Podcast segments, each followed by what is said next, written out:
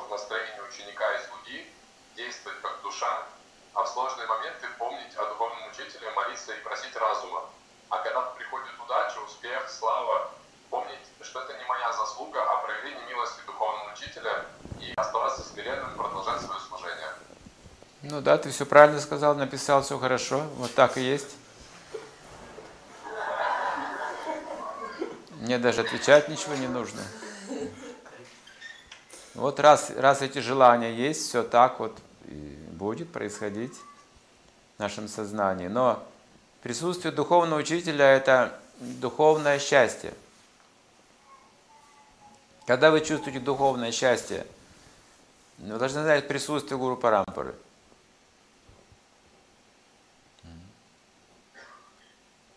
Это милость Гуру Парампары, по которой не сходит милость Господа Читания.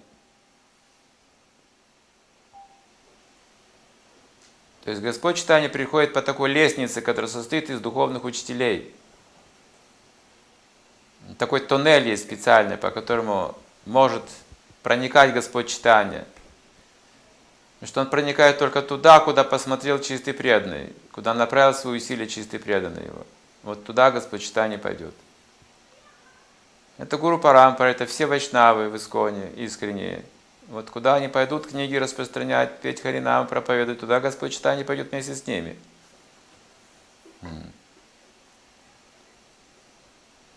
И также э, он идет, потому что это Гуру Татва проводник. Этот канал существует. Есть электрический ток, но должен быть провод еще, по которому пройдет этот электрический ток. Вот этот провод, это Гуру Парампара. Электрический ток – это вот непосредственно Господь Читания Махапрабху или Кришна.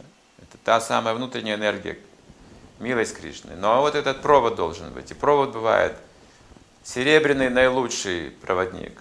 Есть медный хороший проводник, есть стальной, есть полупроводники, есть плохие проводники, скажем, какие-то вещи вообще не проводят электрический ток. Гуру Парампара – это хороший проводник –